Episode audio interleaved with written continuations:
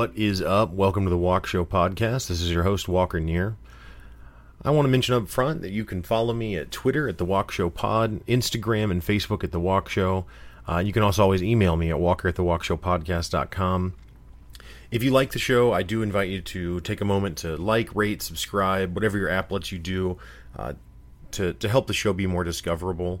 Uh, if you listen on Apple Podcasts, that's actually one of the bigger podcast platforms, and a lot of the other podcast distributors actually pull directly from Apple.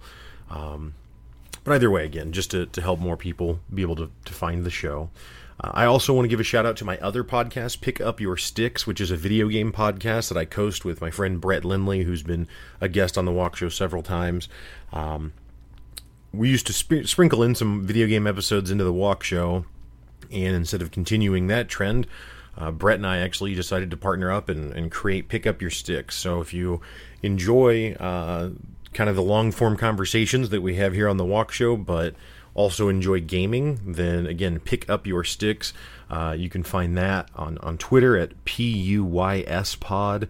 Uh, also, uh, just on all the, the, streaming podcast platforms, just like the Walk Show, uh, Pick Up Your Sticks is available uh, again for gaming. If gaming's not your thing, then that's all right. Uh, just stick stay here on the Walk Show, and uh, probably won't have any more episodes really about gaming because that's the whole point of pick up your sticks, and, and we can kind of really get into the nitty gritty of it all there, um, which is what we what we were excited about. The other thing with pick up your sticks is that it's not just news and reviews or something like that. It's it it's really Brett and I trying to identify why gaming matters and talking about you know current games coming out, games that we're playing, and just our own personal experiences and memories and and and I don't know personal insights into why different games or gaming experiences have mattered to us, and then you know maybe how they've also influenced the the culture at large. Um, on today's show, I uh, I do want to thank very much Corey Johnson for for joining the show. Corey is a talented musician uh, here in the Springfield area and has some really interesting insights on music and kind of on the local music scene and some really interesting experiences. I really had a blast talking with Corey, and I think you'll enjoy it too. Um, music for today's show is a little split. Uh, we will have music from Misha as always. Uh, however, we also, towards the end of the episode, have a song from Corey and a friend of his named Nate White, who has an album that features a song with Corey on it. And then also uh, at the end of the episode, the the song that will kind of take us out of the episode is also another song from Nate White and uh, and Corey Johnson collaborating on that. Uh, without further ado, let's jump into the conversation with Corey.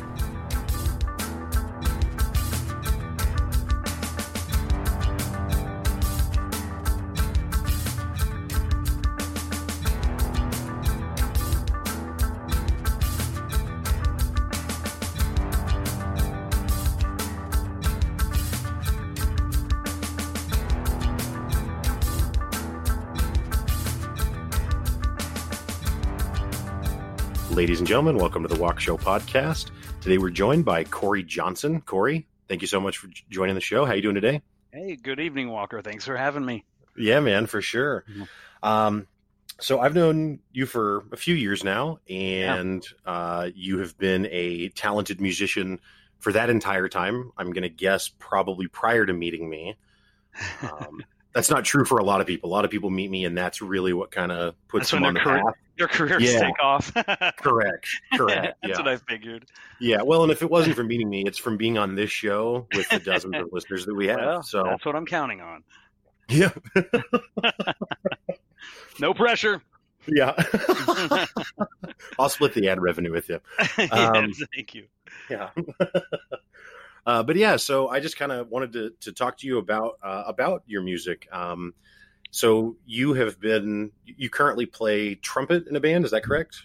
Yeah, so I've I, I do a few different things. Trumpet, uh, I started playing trumpet when I was a kid. When I was eight mm. years old, I started playing. Oh, wow. So I've played my whole life, and um, and currently I've been really doing more freelance trumpet work than anything else. Um, I've I've always played a trumpet in the bands that I've been in for the most part, except for a current project that I do with my daughter right now. We play uh, more um, kind of folk Americana uh, acoustic type mm-hmm. music around town and in the area, and so and we sing, and so when I do that, um, it's just it's guitar. whether it be electric or acoustic, depending on where we're at and what size of the venue and the event and that kind of thing.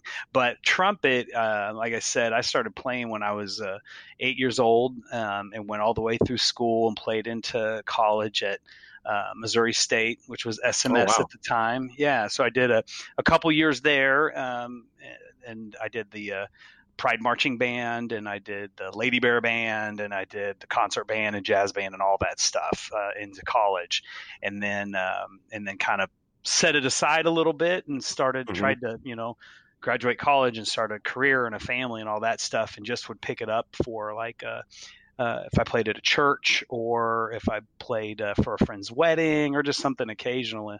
Um, and then um, started playing again oh, I want to say it was probably around 2009, uh, 2008, 2009.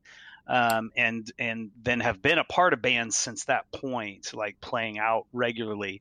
And um, like I said, through just the progression of what I've been involved in, it's kind of led me in a path to a really pretty sweet spot right now where I've uh, made a ton of connections uh, in this area in the Springfield music scene. And I've been playing more trumpet um, with bands uh, that normally don't have horns. So, like, okay. Uh, yeah, rock bands um, or um, one-off projects like um, I did a ska tribute night where we played uh, Save Ferris music uh, from the '90s, and so uh, I played.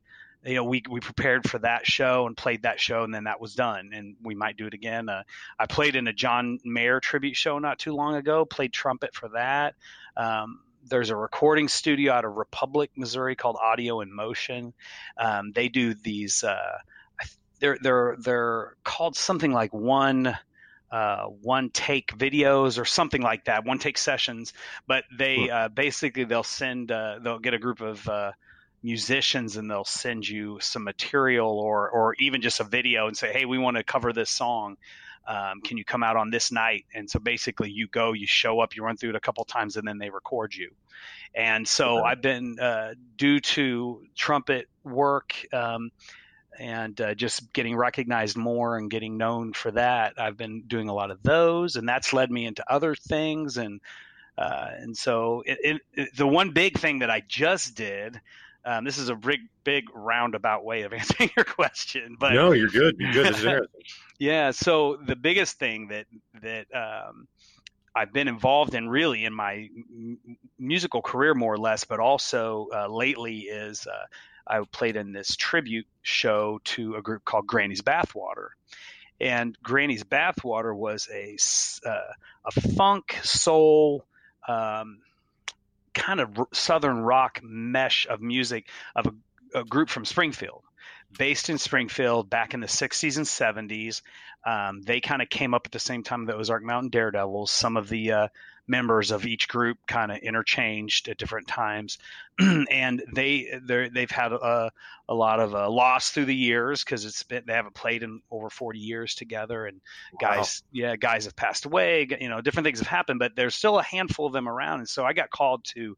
Um, play trumpet in this group due to some relationships that I've built in the in the scene with some other horn players and and so I was able to get to do that and and as a part of that um, we were able to start as a tribute, which was simply a bunch of young guys, and I call myself young. I'm not that young, but a bunch of uh, guys in the community that uh, were going to just learn their songs, add some other covers in, and just have a tribute night to the band. It's Just kind of say, hey, most people don't know about Granny's Bathwater. Let's do this show. Let's, uh, you know, blow it out and have a good time. But then a couple of the other, uh, the original members that are left, I think there's five of them around. Um, wanted to become a part of that. So they uh, one at a time kind of slowly started showing up, and then it it just morphed and evolved into this awesome experience where it became not only a tribute show but it was like a reunion show. Oh so, wow. Yeah, so we uh, we had we played at the Riff and this was just Friday night, so I'm still kind of kind of oh, floating, wow. yeah, floating yeah. from it because it was it was awesome. We uh, packed out the riff. I think there was between 350 and 400 people in there, and wow. um, the median age was was older. I mean, I'm I would say probably uh, median age was right around 60 something, um, because it was a lot of people that grew up with these guys and knew these guys from back in the day and would go mm-hmm. see them, and um, and they had a good run, man. They they toured the U.S., they toured up into Canada, they opened for uh, Martha Reeves and the Vandellas, which was a Motown recording artist. They played two sold out nights at Madison Square Garden. Uh, in New York City. They've had re- residencies in New Orleans and down in Florida. I mean, in Atlanta, and they, they were kind of a big deal for a while. And so, the being a part of this um, for me was kind of a, and some of the other horn players too, was kind of an emotional deal in that um, it was kind of a culmination of, of you know relationships and hard work and um, not having a lot of opportunities with horn bands, you know, in this area into this mm-hmm. kind of bring, you know, we brought this group back and, and, and reintroduced them to the Springfield scene. And it was, it was really awesome. And so, uh, um, so that, that is when it's hard for me to say when somebody says you play trumpet in a group or in a band, it's like, well, I actually play trumpet for whoever asks Right. And, yeah, and so the the Granny's bathwater tribute, um, we've been working on it hard since uh, I think I jumped in in May. Oh wow! yeah, two to three rehearsals a week since May. Wow, that's yeah, a lot. It's a lot, and part of it was the guys, the original guys, they wanted they wanted it done right, and they wanted mm-hmm. they they knew people were going to be coming, and they knew those people would have a high expectation from what they mm-hmm. remembered, and so we would just woodshed these songs, pick them apart, chord by chord, note by note, rhythm by rhythm. And as a horn section, we do sectionals, which I haven't done that since college, where it's like yeah. we just sit down and we'll play things like really slow and just make sure rhythms are right and notes are right. At the same time, the rhythm section is doing their own sectional. At the same time, the vocalists are doing their own sectional.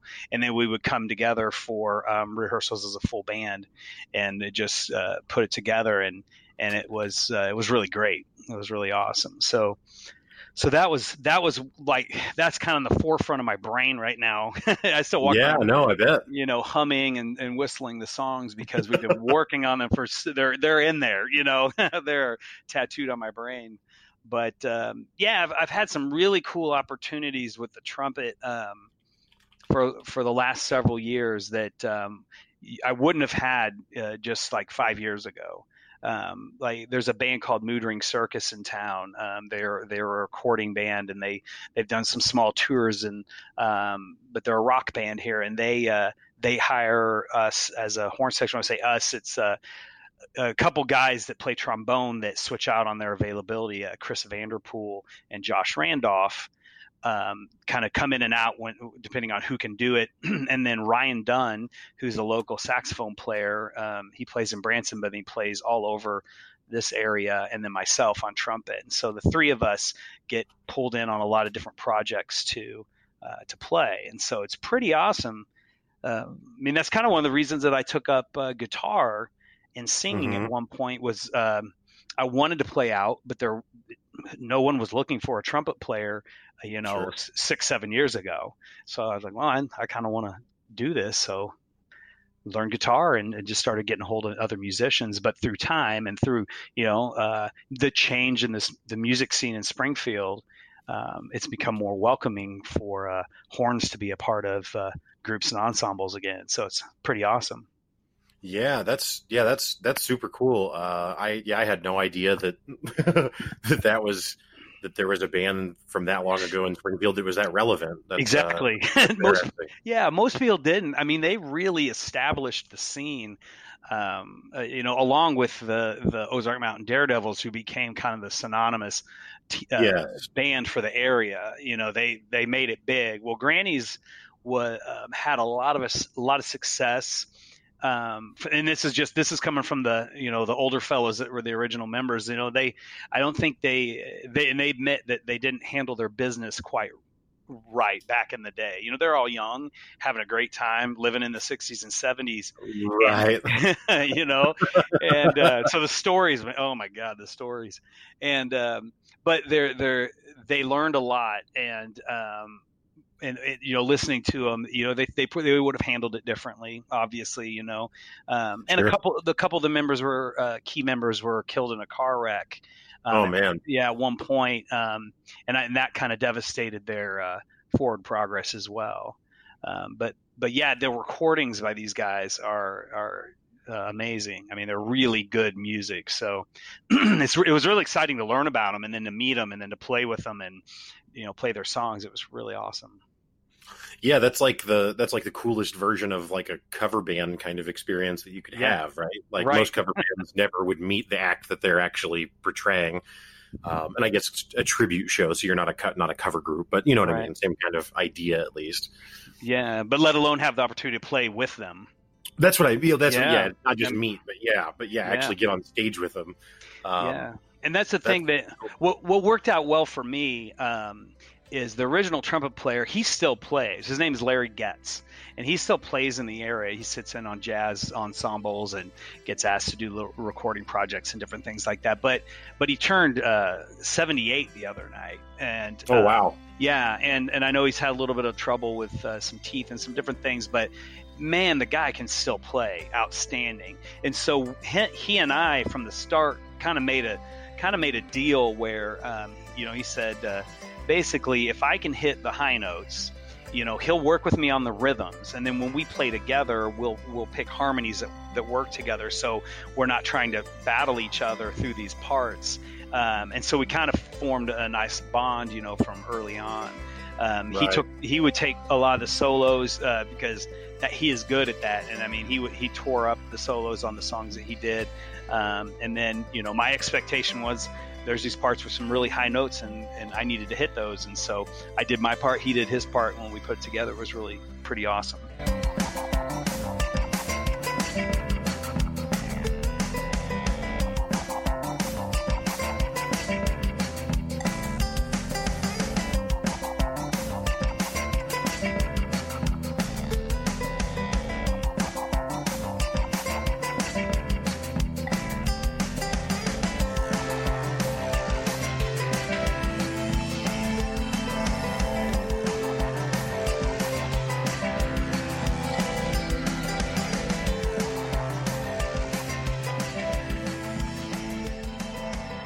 Yeah, I mean, I feel like you know just from listening to this, and I actually have another buddy um, that that I, I know that just recently decided to.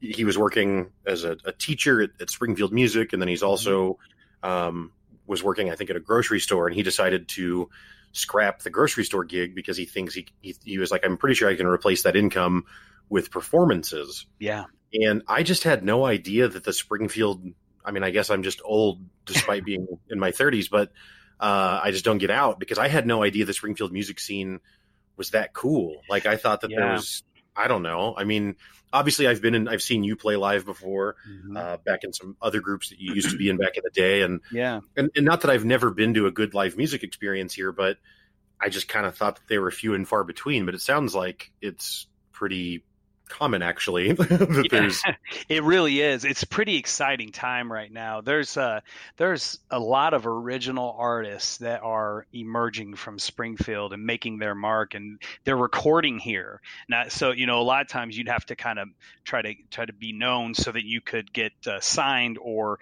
you could get accepted by a recording studio somewhere else mm-hmm. and then go to a bigger city and do that. Well there's there's different recording studios and things happening here. Um, not to mention just the uh, advancement in technology, where where people are able to record their own stuff and then put it out and use social media and try to you know create a buzz. But along with that, there's just a ton of really good musicians in Springfield, a lot of creative people, and along mm-hmm. with with the the encouragement of uh, developing venues in town, like uh, you know you got the big ones uh, that people know about. You know the Riff is a good, a really awesome place. Um, then you know you have uh, like the Gillioz uh, as far as a bigger venue. Mm-hmm. there, uh, Crave, which used to be cartoons, which actually just shut down. Oh. Yeah, but for years they were a huge supporter of live music. Um, mm-hmm. So there, there's some bigger, you know, bar venues, but then there are a ton of uh, smaller places like uh, Dublin's Pass and Four by Four Brewing, Tie and Timber, um, mm. Mother's Brewing, a lot of little locations. Vino Cellars. Uh, my daughter and I play at Vino Cellars on Republic Road all the time, um, and so there has been an acceptance and an emergence of people and places that um, are wanting live music and so as they've started to uh, you know allow musicians to come in and and play um, it, just it's flourished the scene and, um, it, and i think you know when i look back uh, to when i was in college in the in the 90s the mid and late 90s there there was a, just a few places in town like there was the regency Mm-hmm. and mm-hmm. you know they they bring in touring groups and then like on a wednesday or a tuesday you could catch local acts and then um, mm-hmm.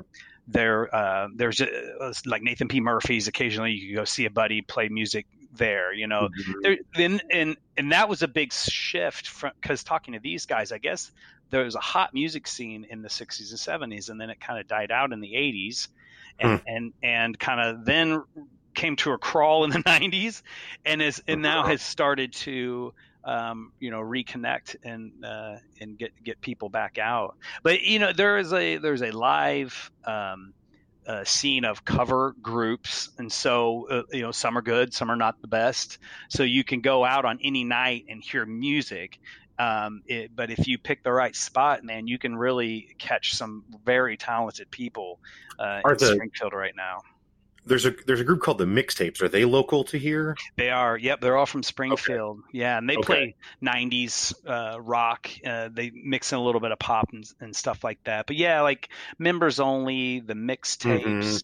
Mm-hmm. Um, oh, Machine Gun Symphony. Mm-hmm, um, there's mm-hmm. a few groups like that that are going to play um, era covers. So you know, right. 90s, 80s, that kind of stuff, and they're good. And man, they what what I give them props for, whether I I like what they're doing or not, they put on a show. You know, they yeah. They're, they got lights, they've got production. The the guys, you know, they know how to play their instruments and they sound good.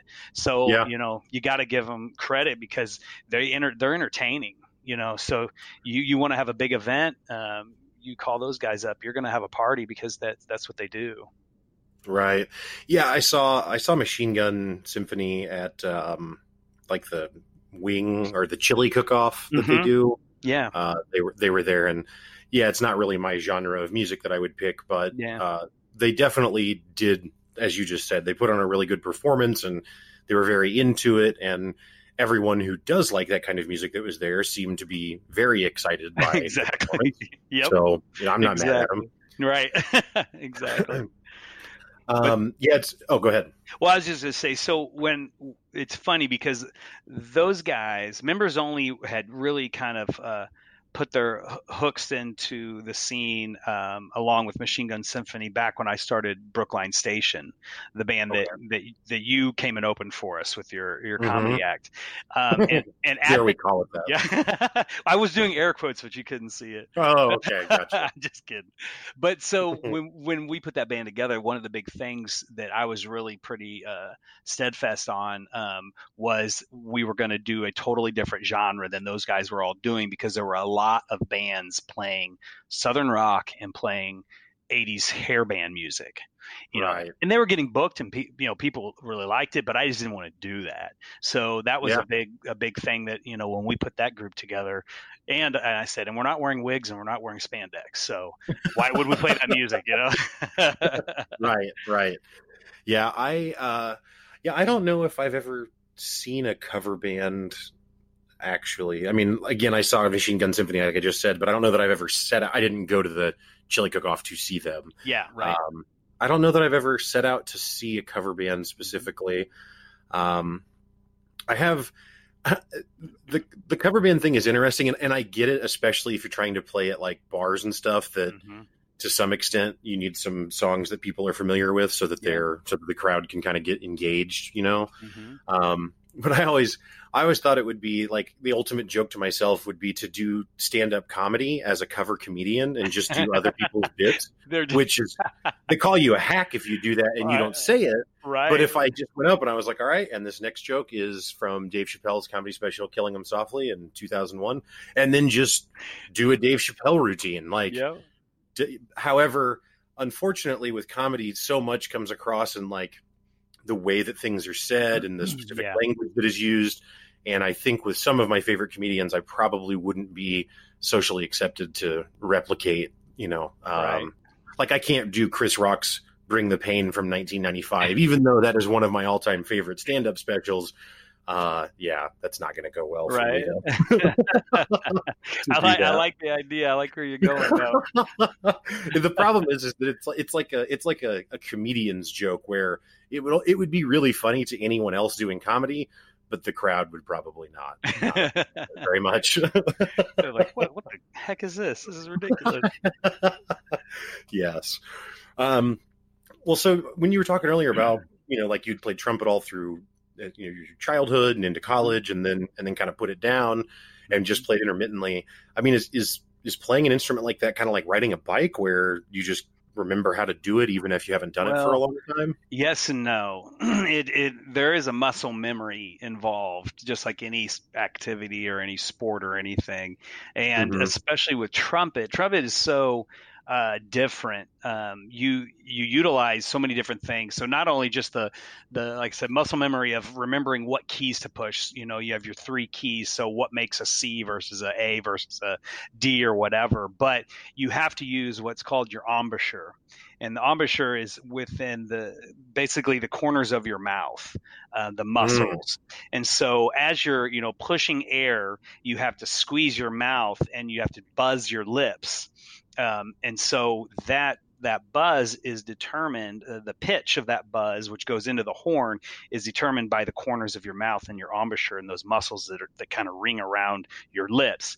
And so if you don't play regularly then you you lose your fitness in your chops. Mm. Just so you're like motorboating the horn the whole time. Is what you're telling me. yeah, well, you could say that. and I expect for you to say that. I think that's insulting, but I'm not sure. Um. no, but but it's the truth, and that's what you know. I've, I hear a lot of people uh, talk about. They're like, "Oh, you know, I yeah, I played back in high school, but there's no way I could do it now." And and they're not mm-hmm. Wrong in the fact that you, I mean, you can. You just have to practice a lot Like right now i'm my my chops my my uh, embouchure and my like trumpet strength is probably right now as strong as it ever has been because we have been practicing and rehearsing so much.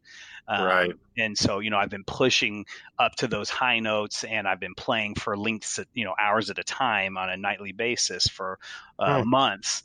To, and so right now, now if I just stopped cold turkey and then try to pick it up here in a couple weeks, I would, I will have already lost some of the progress that I've made. Wow. Yeah. Huh. So, um, I guess.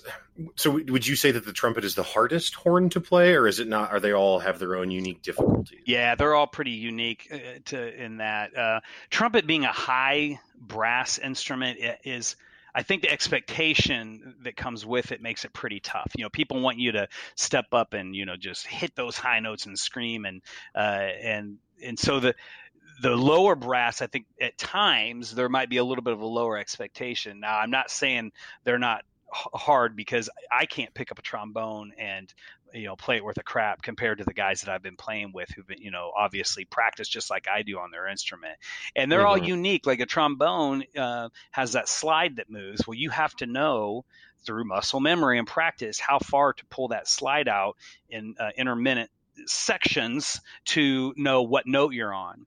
Plus, you mm. plus they use the embouchures in their mouth, you know, the the muscles around their lips as well, just like a trumpet. Just the the mouthpiece is so much bigger and uh, the bowl in the mouthpiece is is deeper, so thus the sound coming out the horn is going to be bigger too. Same with a tuba or a sousaphone or baritone, any of those things. They're all pretty, huh. yeah, they all have their unique challenges um, for sure.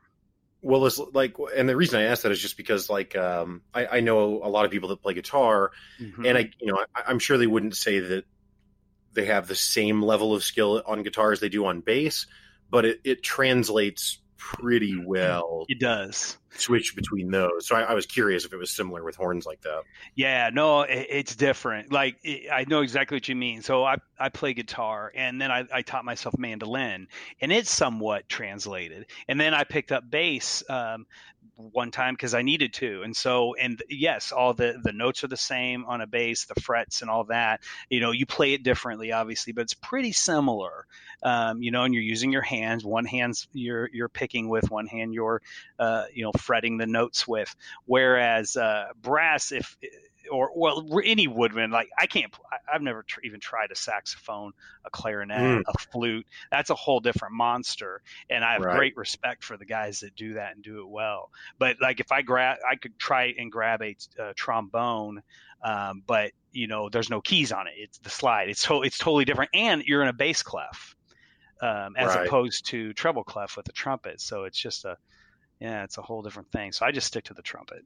so I guess, so I guess, obviously, given your background, you you you can at least read sheet music. Then is that is that correct? Yeah, that's yeah. I I learned that was one of the things I, I know. Like my my mom and dad, when I was little, they really wanted that for me.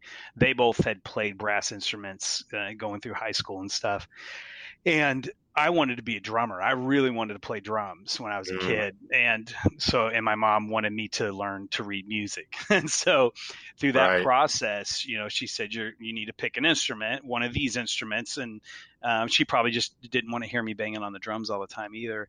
But she said, uh, you know, through that that conversation, I knew that my dad had played trumpet, and she played a little bit of trumpet before she moved French horn, and um, and so I thought, well, I'll try that and uh, they took me down to Palen Music when it was on Walnut Street downtown, and uh, we picked up a, a, King trumpet, which I still have, and started doing some private lessons. And that was even before because you couldn't be in music in elementary school. I think it was till fourth or fifth, I think fifth grade, and I was in third yeah, grade. Oh, okay. Yeah, so I started taking private lessons when I was in third grade, and so then when I started in fifth grade, I was actually they put me in the sixth grade band because I already knew how to do everything because of uh, being in private lessons and, mm. and, playing at Palen's and everything. And so it, it kind of gave me a jump start. But yeah, I play, you know, on, anytime I play um, trumpet, I'm going to either read sheet music that exists or I'm going to listen to a song and write it out, write my own part out um, to accompany the song or write the part that somebody else is playing. But I'm going to write it in, um, in note form because I can read it. So so you can just listen to a track and and know what notes are being played and then just copy that down on on a piece of paper. Yeah. Just, wow. Yeah.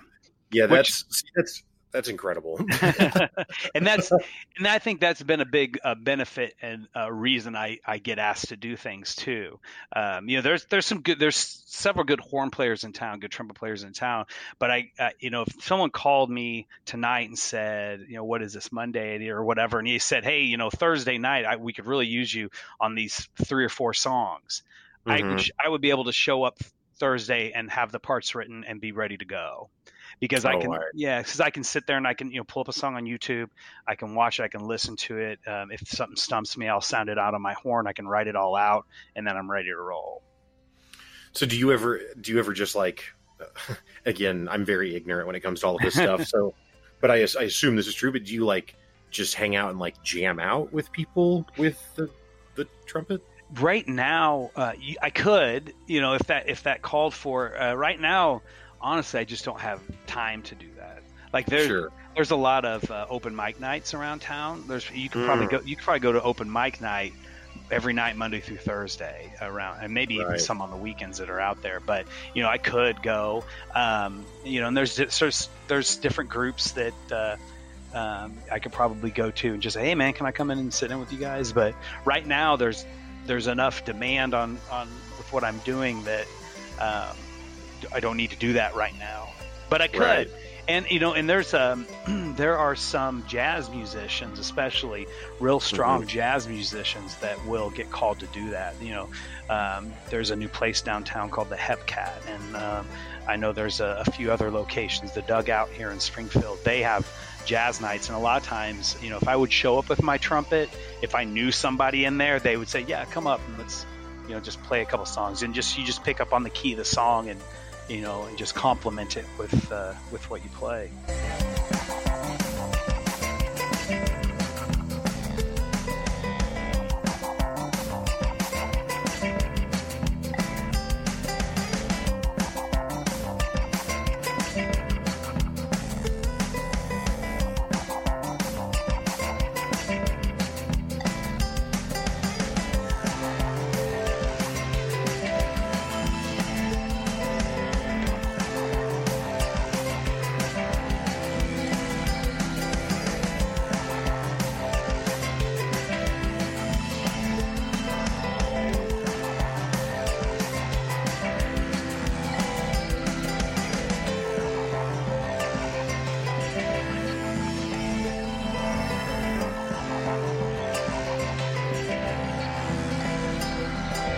Yeah, that, I, am a huge, you know, I'm a huge music fan. I listen to music all the time, mm-hmm. um, multiple hours a day, probably, and um, and it, it's disappointing because as much of a music fan as I am, I know nothing about it and can't identify like what what might be making a sound that I might like in a song. So it's yeah. really hard to describe to someone like a part that I think is cool because mm-hmm. uh, I like you know where it goes like to do do do do right.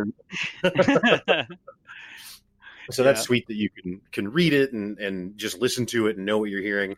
Yeah. Um, another buddy of mine, Misha, who typically provides the, the music for the show. Yeah. Um, he he is like we went to a concert up in St. Louis. Have you ever been to the Pageant Theater? Oh, I love there? that place. That's a great oh my God. show.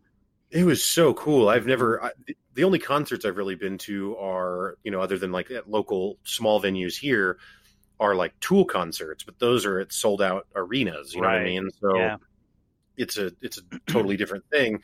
And yeah, the pageant. We went and saw this guy named Jose Gonzalez, who uh, is like an acoustic singer songwriter type. Yeah, and uh, yeah, it was such the perfect venue. Like it was there was plenty of people still, but there wasn't a bad seat in the house. Absolutely. And everything is contained. So like if you wanted to get up and get a drink at the bar or something, you don't actually have to leave the room, you know, like it's in the room with the stage still. Yeah. So you can just, it was just, yeah, it was incredible. Um, but anyway, my buddy Misha, he was moving around the room because we were sitting on like one side of the stage, kind of underneath the speaker.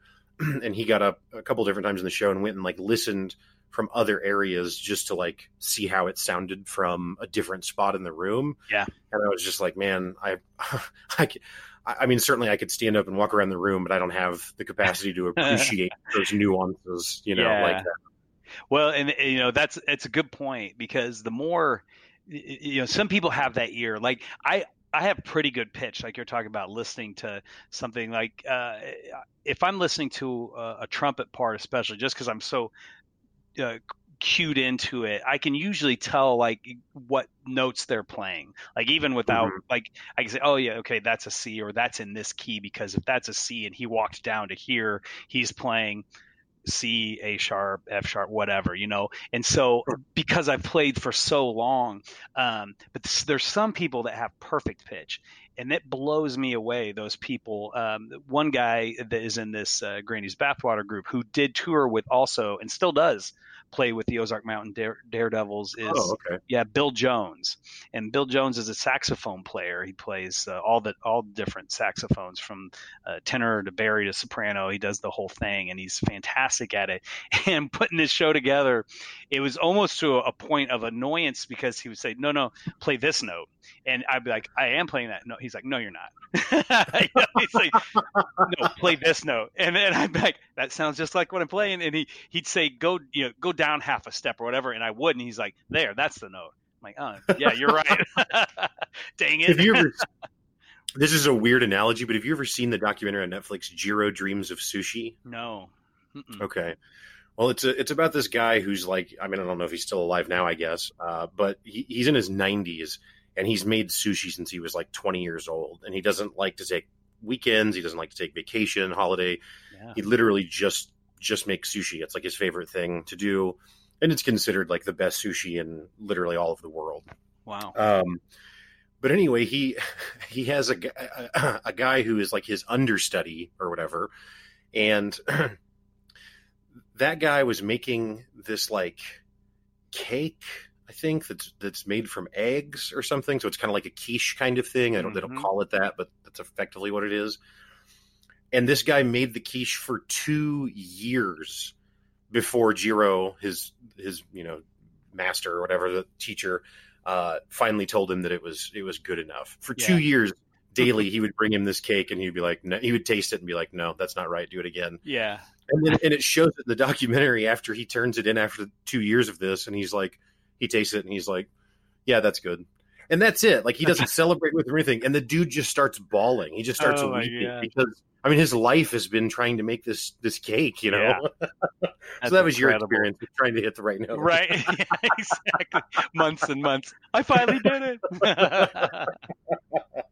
That's funny. Well, it's funny that you say it because you know you're talking about when when I stopped playing. So if if I rewinded back to when um, I was coming out of college trying to get a job and you know uh, newly married, and then we started a family, and all these few years within there where I didn't play much at all.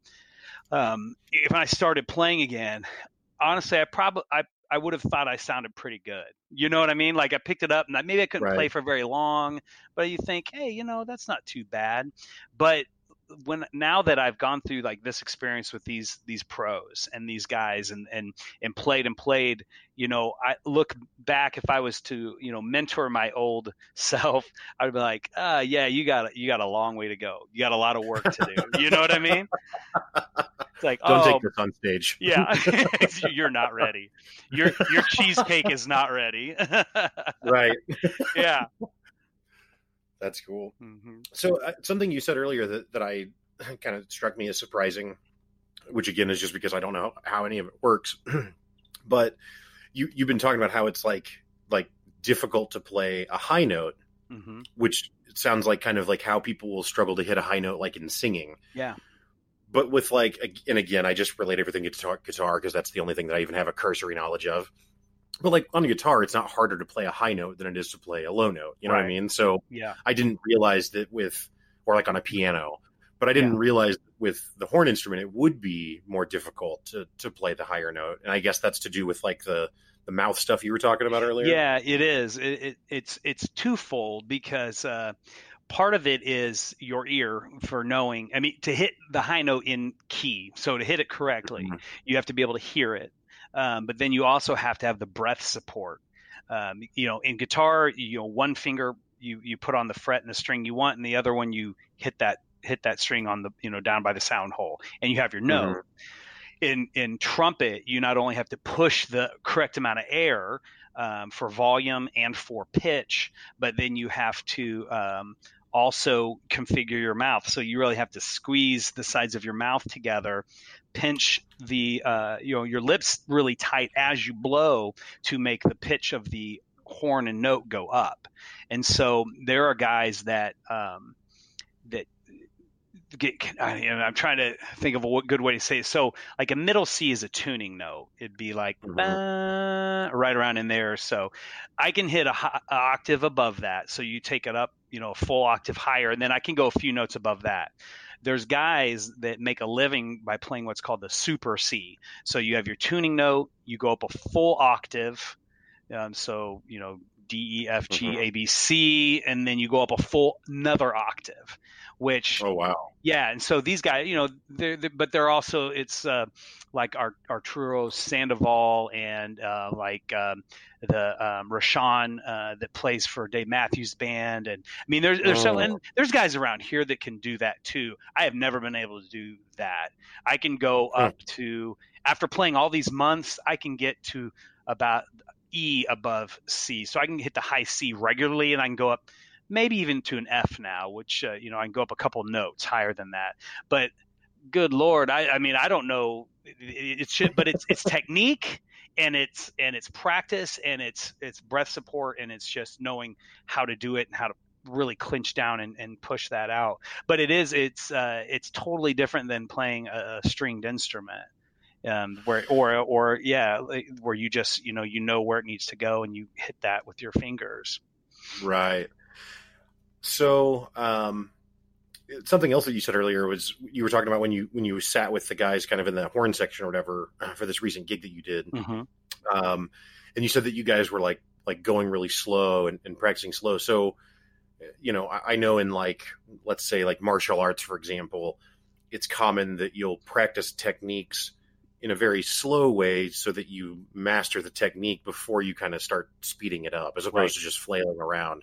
So is that right. true in, in music as well or, yeah, or it in, is. Okay. And that's and that that translates to it to anything, uh, whether it's singing or playing guitar or anything. A lot of a lot of uh, musicians will call that wood shedding, which just means you're going and you're you're chopping it down to the bare bones. So maybe you you have a line that's like 20 measures. Well, maybe you play one measure 30 times, and then you move to measure oh. two, and you play it 30 times, and then you move to measure three, and you play it 30 times. Then you play measures one through three 30 times. You haven't even looked down at the at the rest of it yet because you need right. to get these area these you know these the technique on those down. And but that's again that's the muscle memory you're developing. You're familiarizing yourself with the tune. You're familiarizing yourself with the order of the notes. And you're developing that technique um, like just like the martial arts or anything um, you know and, and and when you play it slowly your ear becomes accustomed to how it goes. So as you speed it up and you start going faster and faster and faster, um, you know, it, it, becomes second nature to you by the time that you mm-hmm. get to mm-hmm. the point where you can move further into the song. I got you. Mm-hmm. So, uh, yet another, yet another comparison of trumpet to guitar and bass. Mm-hmm. Um, so like, uh, like I like Buckethead quite a bit. Yeah. I don't know if you've ever listened to his music. Mm-hmm. Um, now I don't like the. I think he's in. I think he's in or was in like Guns N' Roses. Right. yeah, I think so. I, I, that's not my jam, so I don't, I don't, really care for that Buckethead music. But he actually has some really, really beautiful albums that are like more down tempo and just instrumental. And mm-hmm. but that dude plays guitar in some crazy ways. Like he does some some crazy stuff, uh, just physically with it, or or like like Les Claypool, where he like does the slap bass from Primus. Or oh yeah, right? right, yep. So, is there anything similar to that that people like? Do you, have you ever encountered anyone that experiments with the instrument in kind of a, a non-traditional way with, for trumpet? With yeah, yeah. So, what you can what you can really find um, is uh, kind of you can you can customize your sound to the genre of music you're playing for one so mm-hmm. like um, a lot of times you know if you play more kind of traditional or slower jazz you might um, add a little more air to your tone um, as you play, mm. and you might uh, just kind of back off on the volume and kind of finesse the song a little bit more. Um, you can also get a different instrument. Like I have, I have two trumpets. Um, I have a silver trumpet that is lacquered. That um, that's the one I've been playing more of here lately, and um, I you it's good. It gives you a good sharp tone that cuts through a full rock band. Um, mm. my, the other trumpet that I have um, is a 69 Olds Mendez trumpet, which is non lacquered. It has a more uh, buttery, darker tone. Um, and so, mm-hmm. you know, I would use that for blues or jazz. Um, mm-hmm. So, you know, so you can customize your instrument to what kind of music you're playing. Um, then you have mutes. Um, so a, a, real basic way to change your tone on a trumpet would be a mute. So like Miles Davis played most of his music with a, um, a Harmon mute.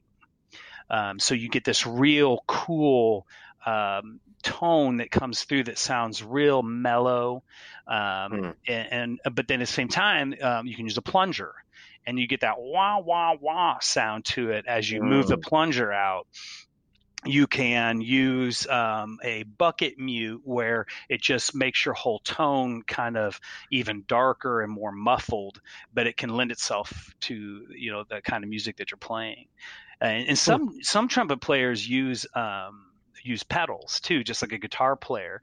Um, so you can, uh, like one of the guys in the Grannies group, he has a, a harmonizer, so you can tune it in to where I may be playing um, in the key of uh, C, but yet you can also you get your tone plus coming through the uh, speakers or the PA system, you can tune it down to another note so you harmonize with yourself through the pedal. Um, so it sounds like two trumpets hmm. playing. Yeah, and and you can use a wah. That's pretty cool. Yeah, it's very. It can be very cool. You can use distortion. You can use, you know, some guys use wah pedals just like guitar you know so as you're playing your notes you're moving it with your foot so it's you get that wah wah wah wah wah you know kind of sound to it real different mm-hmm. you know so some guy yeah some people take that real the, their tone kind of on an avant-garde kind of uh, movement where they they want to really go out there and do something different with their tone um, you know, I haven't really gotten into the pedals much, but I use you know mutes in a lot of different ways. Um, you know, I play, played in the group the Kidders, uh, which was also Margo and the Kidders, and and I would typically use a Harmon mute, and then the Harmon mute also has a stem that you can push into the mute, so you can get a real mellow, um, soft sound that's really cool. That sounds kind of um, old school like 20s and 30s jazz sound but then you put this hmm. stem in and you can just put your hand over it and, and get a, a, really old trumpet sound that has that nice wah sound to it. So it's real cool ways that you can mess around and, and you know, with your tone. Um, huh. Yeah. Yeah. So there's a whole world out there, Walker, a whole world. Yeah. I was going to say, I actually have a much deeper appreciation for, for the trumpet and just horn music in general now, I think, after this conversation. well, good. Clearly, I didn't know anything based on the questions I keep asking. But, uh, but you know, I mean, it, yeah, and it really lends itself to what kind of music you're playing because, like, if I'm, you know, if I, I'm not going to have the same breath support or tone when I'm playing with a keyboard player and a bass and me you know, and or if I'm playing with a full rock band, or if I'm playing with a marching band, or if I'm playing classical music, you know, you kind of tailor what you're doing um, you, a lot of times in orchestral music that has trumpets, you're playing a lot of staccatos, you know, da, da, da, because the strings are going to be so flowy that the horn parts are going to come through in a different timbre in a different way. Whereas, mm. uh, you know, when you're, if I was to do that when it was just me, a piano player and a bass player, it's gonna it's gonna be disruptive to the type of music. Mm-hmm. So you want to play a little more mellow and you want to, you know, bring your tone together to complement the other instruments you're playing with. So earlier we were talking about how you, you know, you, you have the ability to read and then and then write down, you know, music as you listen to it or or you know, if it's if it's given to you, you can obviously read it that way. Have you ever just sat down and written your own songs from scratch though? Um, yes, I have some. Uh, most of the time, I I do it to someone else's music. So, um, mm. like the some the songs that I sent you from my friend Nate White, mm-hmm. Mm, those songs, I uh, would we would go and I would sit and that's kind of the you're talking about jamming out. That's kind of what I would do with him where I would he invited me out. He was working on a couple new albums and he he, he said, you know, I want you to be a part of this and, I, would love for you to play trumpet. I he said, but I you know, you've put what you want and what you hear um, to these songs. So I would just sit there and he would play the song and I would listen to it and I would just kind of play, you know, and if I, if something struck me right, then I would write it down. And then, uh, and then I would keep listening and we would adjust it and make sure that, you know, it's what he wanted, but it was, it was what I wrote. You know, it's not, gotcha. yeah, it's not that often that I sit down and compose you know something for trumpet. I've, I've not really done that but i have added trumpet parts to music that didn't have trumpet parts. I do that all the time.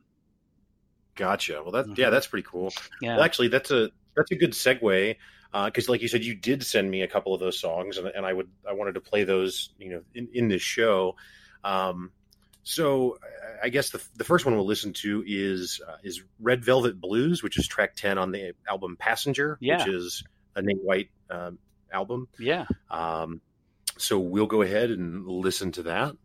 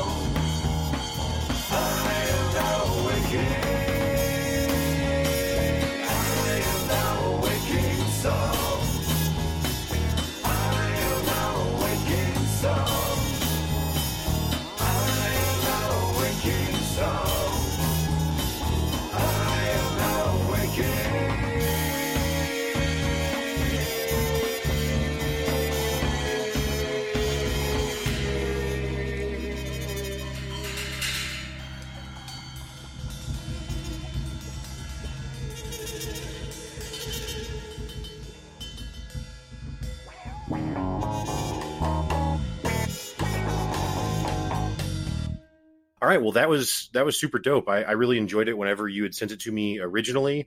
Um, so that Red Velvet Blues is that that's one of the songs that you worked on in what you were just describing before we listened. Yeah, and and so not only is that example of uh, original work, but it's also original or an example of tone and changing uh, using mutes um, in the and effects because when I when working with Nate, Nate is a rock artist. I mean that's what he does. A lot of the music that he does is like heavy rock.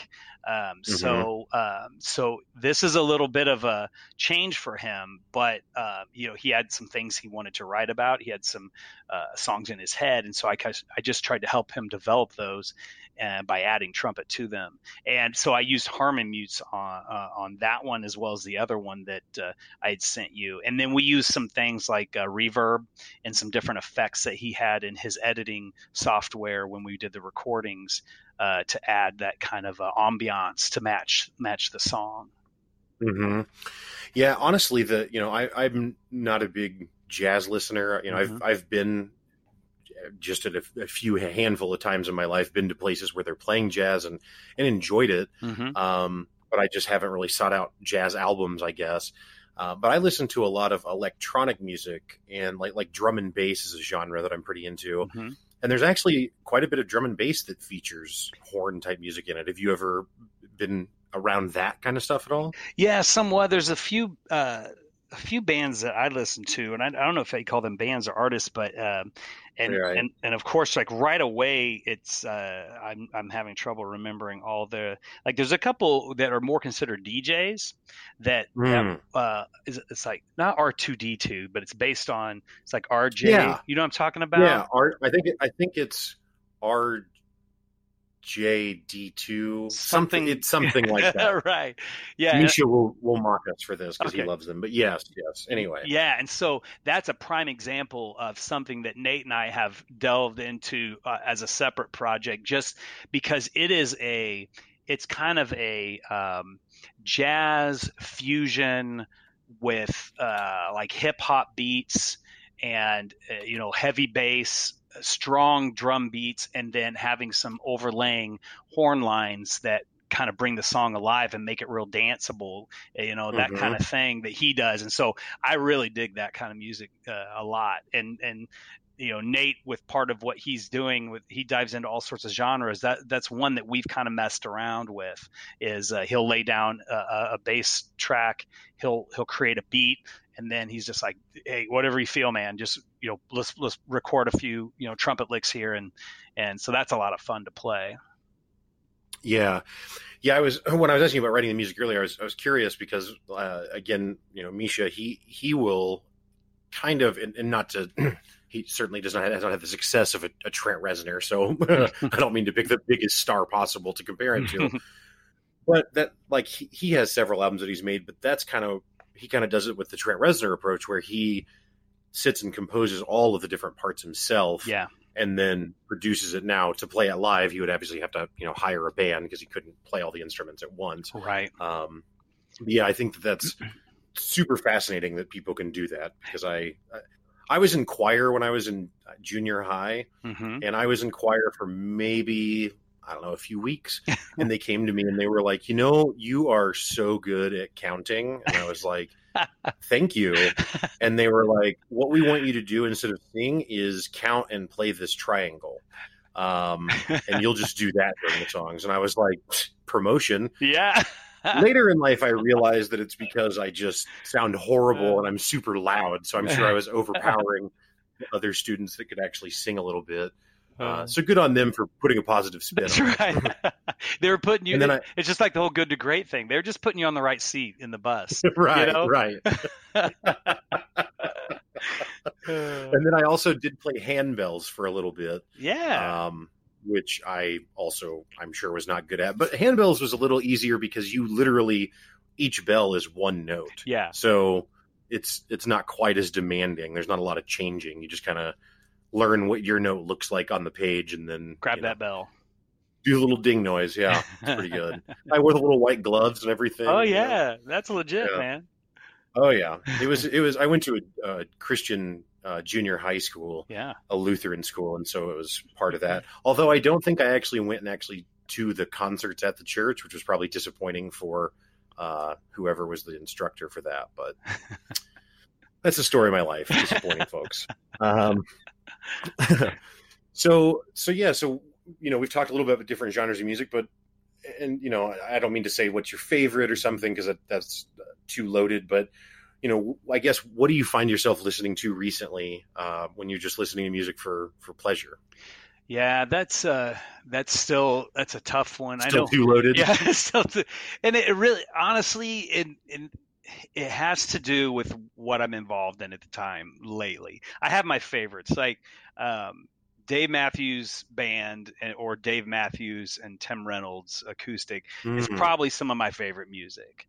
Um, they're just they it's a it's a kind of a genre encompassing group. You know, they they will go from rock to jazz within one song to bluegrass and and so I really enjoy that because I think I have such a, a wide appreciation of different kinds of music. So I, I really like that a lot. Um, you know, but at the same time, like um, if I'm if I'm developing songs or working on a project like I do with my daughter, you know, I, I tend to gravitate towards what I'm preparing for. So you know, mm-hmm. I'll listen to um, the the Lumineers or the Civil Wars or um, mm-hmm. you know that kind of music, uh, Mumford and Sons and stuff like that. Mm-hmm. J- j- kind of gets my mind prepared for that, and then I can you know decide on what we need to play and get ready for those things. When you know when I'm listening, getting ready for Granny's Bathwater, I know I'm listening to their stuff, and I'm listening to uh, Earth, Wind, and Fire and uh, Grand Funk Railroad and the Tower of Power Horns and stuff like that, and getting real pumped up through that kind of music. Um, but yet, if I'm, you know, I I play um, with the Springfield Community Jazz Ensemble. It's like a volunteer big band in town, mm. and so when I go, I'm headed on to play with one of those gigs. I'll you know, I'll go to my uh, Prime Music and and dial up, uh, you know, some swing band music. It's just that that's kind of what I have to do because of where I put myself and the availability that I've I've opened up for myself to play so many different kinds of genres. I kind of have to get mm-hmm. my mind directed on that path when I'm on that project. Right. No, that makes sense. Yeah. That makes sense. So, you know, for me, like I said earlier, I listen to music all the time, and mm-hmm. and for me, like music, and I, not that this is unique to me, um, but music just has a very deep kind of emotional connection where, absolutely, you know, I pick different kinds of music to listen to, kind of based on what my like. If I need to to mow the yard, I put on gangster rap, right? So that way I obviously can pack the yard, you know. um, I'm actually not kidding. I, I really do that, but um, but I I have an appreciation for what I call pop rap. Um, yeah. I mean, I like old school rap. You know, like Tupac is, is probably my favorite rapper of all time. Oh yeah. Uh, and I I wouldn't put you know Migos in the same category with Tupac. Mm-hmm. Um, but I can yeah I can listen to to some some stuff like that. So I mean, yeah, just maybe talk a little bit about you you know the emotional side of music for you. I mean obviously you're playing it so it's different than just listening or consuming it but yeah. um do you find yourself in that same kind of space where different things kind of complement different moods or different you know yeah places you find yourself at? That absolutely and that's i mean it's that's a big part of it and I, the reason i kind of stumble over my words is it it's like there's a soundtrack to our lives i, I believe mm-hmm. you know it music will take you wherever you're at um, and take you where you were the first time you heard that song or where what mm-hmm. kind of life experience you had at a certain point that um, relates to that song and um, and I think that's so unique and not only that but you can hear a song for the first time and because of like the way it was composed and the chord structure I mean it can cause you to cry or it can cause you That's, to, you know what I mean? Or it can cause you to get so yeah. excited and so pumped up. And, it, you know, it, so it, there's that emotional aspect of it that a true artist, um, you know, will, will can play with and toy with and knows how to use that to really connect with people. Yeah, like you know, like I, I, I can watch a movie that's sad, and and it's rare that I'm you know become emotional in, mm-hmm. in watching that. But then I've told this story before on the pod, I think, but it was I don't know, it was in the last year sometime. I was in I was in a Walmart and I heard the Tracy Chapman song Fast Car. Oh yeah. Like over the overhead speaker and like that song doesn't have a deep significance to me. I don't have a memory associated with it. I didn't grow up on it, but for whatever, but I know it. I mean, I've heard it, of course, mm-hmm. and uh, and yeah, for whatever reason, it just grabbed me. And then I went, I left the store and was driving home, and I, I put it on, and and yeah, it definitely just I, I was crying while I was driving yeah. home, and I don't know why. Right. It's not like I, I, mean, I had to look up the lyrics when I got home to see what the thing's even about. You know? Yeah. Uh, or like my buddy Misha one time, he made an album and gave it to me, and there was some song on it, and same thing. Like I have no idea what the lyrics are. I, I don't know what it's about. So it's not it's not the story that's being told. And same thing, just straight waterworks. And I told him that, and he was like, "Really? That's surprising." Because I mean, it's not like an, a particularly sad song necessarily, mm-hmm. you know, but um, but yeah, like you said, it's just I don't know the way it's composed. Sometimes I guess just uh, yeah just hits you right. I know there's a sci- and there is a science behind it that that I don't understand. That's beyond me as far as you know chord structure, how to how to mm-hmm. deliver that, you know uh, that that those feelings just simply through sound waves, and you know that's kind of beyond me. But I know it exists, and I and I believe it because obviously, yeah, you you'll be listening to some classical piece with no words, so it's not like you're mm-hmm. you're relating to you know um, lyrics that someone is you know saying to you to tell a story. It's all from the music. And so as these uh, you know chords are being struck or the volume increases or the, the speed of it it can, it can train, change your heart rate it can change you know your emotional stability at that point and it's, right. it's very very powerful yeah yeah no totally totally agree with that and, and have that experience a lot um, I don't know. Yeah, I just I love music so much. That's why I was so excited to have you come on the show and yeah. talk about music, your music, because it's just I don't know. To me, it's it like I'm a huge gamer. I own over a thousand PC games and yeah. love video games. But there's the old cliche of like if you had to go to a stranded island and could only take one thing, what would it be? And it would definitely be like you know Spotify before it would be a video game, right? Um, because yeah, there's just there's just so much to it. Um, so anyone who's listened to the show very much, especially lately, since I now do a, a, a Tool quote of the week, will know that Tool is very near and dear to me. Mm-hmm. Uh, are you yourself a, a, Tool listener? You know, I I don't listen to it enough. I ha- I have from the past, and then I've listened a little bit to the new album. Oh, have you? Came out, yeah, and and I, you know, I'm not one that can really. I pick out like the name of the song, but I appreciate what I think I appreciate most is just the musicianship of Tool. Yes, they're so good, yes. and they're, they're and and and so and I it's one of these deals that um, more and more musicians that I get involved with. It's when that album drops, like every group I was a part of, you'd show up to rehearsal oh my god, have you heard the new Tool? Oh, it's it's so great, you know. And so you're like, oh man, I, I need to clue in on these guys. You know, I know, you know, I know mm-hmm. how good they are, and and they that they cover like their fan base because of how good their musicianship is is so vast and wide. I mean, you know, people that listen to all kinds of genres of music love Tool.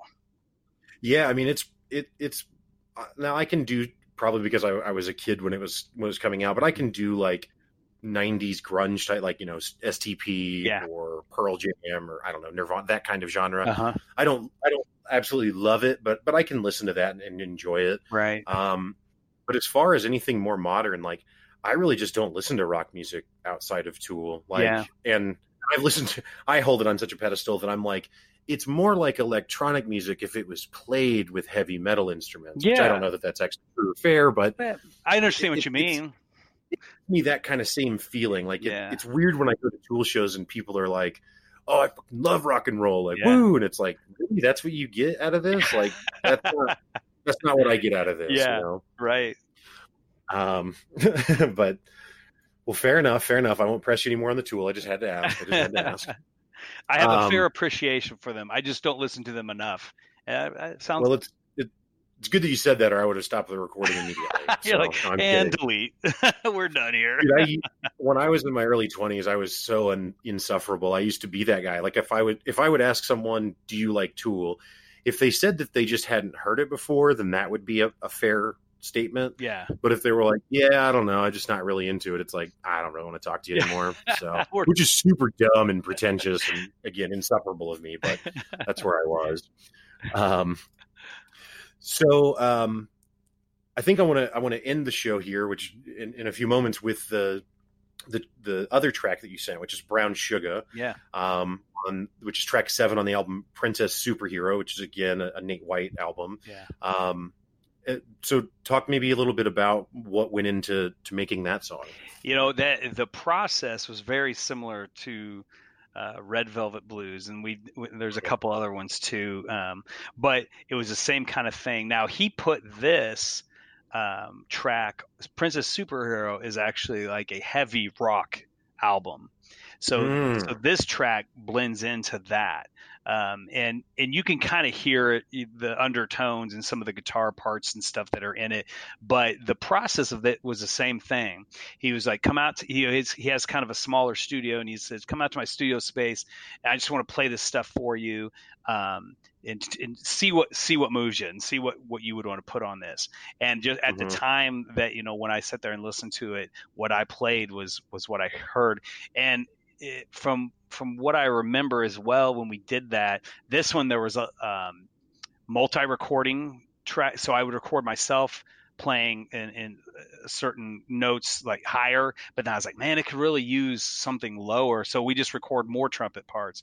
So it's myself playing over myself to kind of huh. yeah layer and thicken the the sound um, in there. That's pretty yeah, and then we added a little bit of effects um, to make it sound like it was in a bigger room, and then make it sound like there's a little bit of reverb, so a little bit of echo effect to it that just kind of sure. felt like it matched what he had already laid down with the guitars and everything. Right. A lot of heavy use of auto tune on the vocals. I'm totally kidding. That's that's not a thing at all. Um, that that is a trend that I am not a fan of. No, nor am I. Yeah I don't understand it, and especially on rap stuff, it's like just stop trying to sing. Right. Like that's not that's how you made it. I've got an no idea one, for you. right. Just well, we all saw Ja Rule in like 2001 when he did that. And yeah. it's like this already has been done and it's terrible. Yeah. So please stop. well, uh, you know, you're talking to me about uh, genres too. I mean, that's that's really one thing that I kind of gravitate towards it. Eh, jazz and and even like bluegrass and some um, some um, uh, music like that. Like I, I enjoy raw, unpolished on the spot music more than I do uh, overproduced or or highly produced music. Like I'd rather go listen to a group live that has zero effects or, may, or even zero microphones. You know, they're just they're playing their instruments or they're singing that. I, I feel more of a connection to that than I do mm-hmm. some of the other music that's a little more, uh, you know, made with uh, machines, I guess you could say. You know, sure. Yeah, that's. I mean, again, I, you know, I've almost only exclusively been to Tool concerts, mm-hmm. so I have a very limited frame of reference. But that's actually what a lot of people say about that. That's so remarkable is that the the concert sounds exactly like the album, which mm-hmm. it, it does. I listen to the albums a lot and then go to the show, but I guess that's not always the case. You know, there's some bands that might have a great album, but there's a lot of work done in the studio and then when they get on stage, they're not able to really recreate that. Yeah, yeah, it's unfortunate you see that quite often. Yeah. But. Well, uh, Corey, I really, really appreciate you joining the the podcast this yeah. evening. It's been a blast talking with you. Um, I know that you're kind of a mercenary trumpet player at this point, but uh, is there is there anywhere that people should be trying to, to find you or, or look you up or reach out to you? Is there any contact method that you've got that you'd like to share? Uh, well, so uh, a couple things I'm involved in. Um, uh, one project that uh, you can look up on Facebook as well as Instagram is called Sydadre, and that's uh, S Y D A D R E, and that's me and my daughter. It's it stands for Sid and her padre. Sydadre. And so uh, we're on Facebook and Instagram. Um, but then as far as trumpet work, just on Facebook um, uh, and, and Instagram as well. If I'm going to be in an upcoming show, then I just put it under my name on my page and, and throw it out okay. there as, to, as far as what's coming up. Cool. Yeah. Well, I will. I will be sure to put links to those in the show notes for anyone who's interested. Um, yeah, man, it's been a real blast, and, and like I said earlier, we'll, we'll play it out with uh, with Brown Sugar. Um, yeah, thanks a lot for for joining the show. Yeah, thanks for having me, Walker.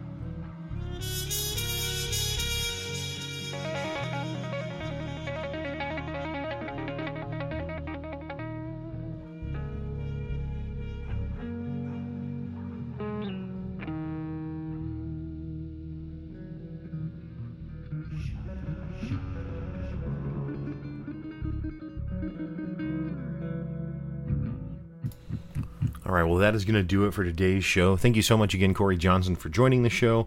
Uh, thank you also to Corey and Nate White for providing us some really great music to, to feature in the show. As always, thank you, Misha Zarins, for providing music for the rest of the show. Uh, I really appreciate you guys listening. I hope you enjoyed the episode and have a great week.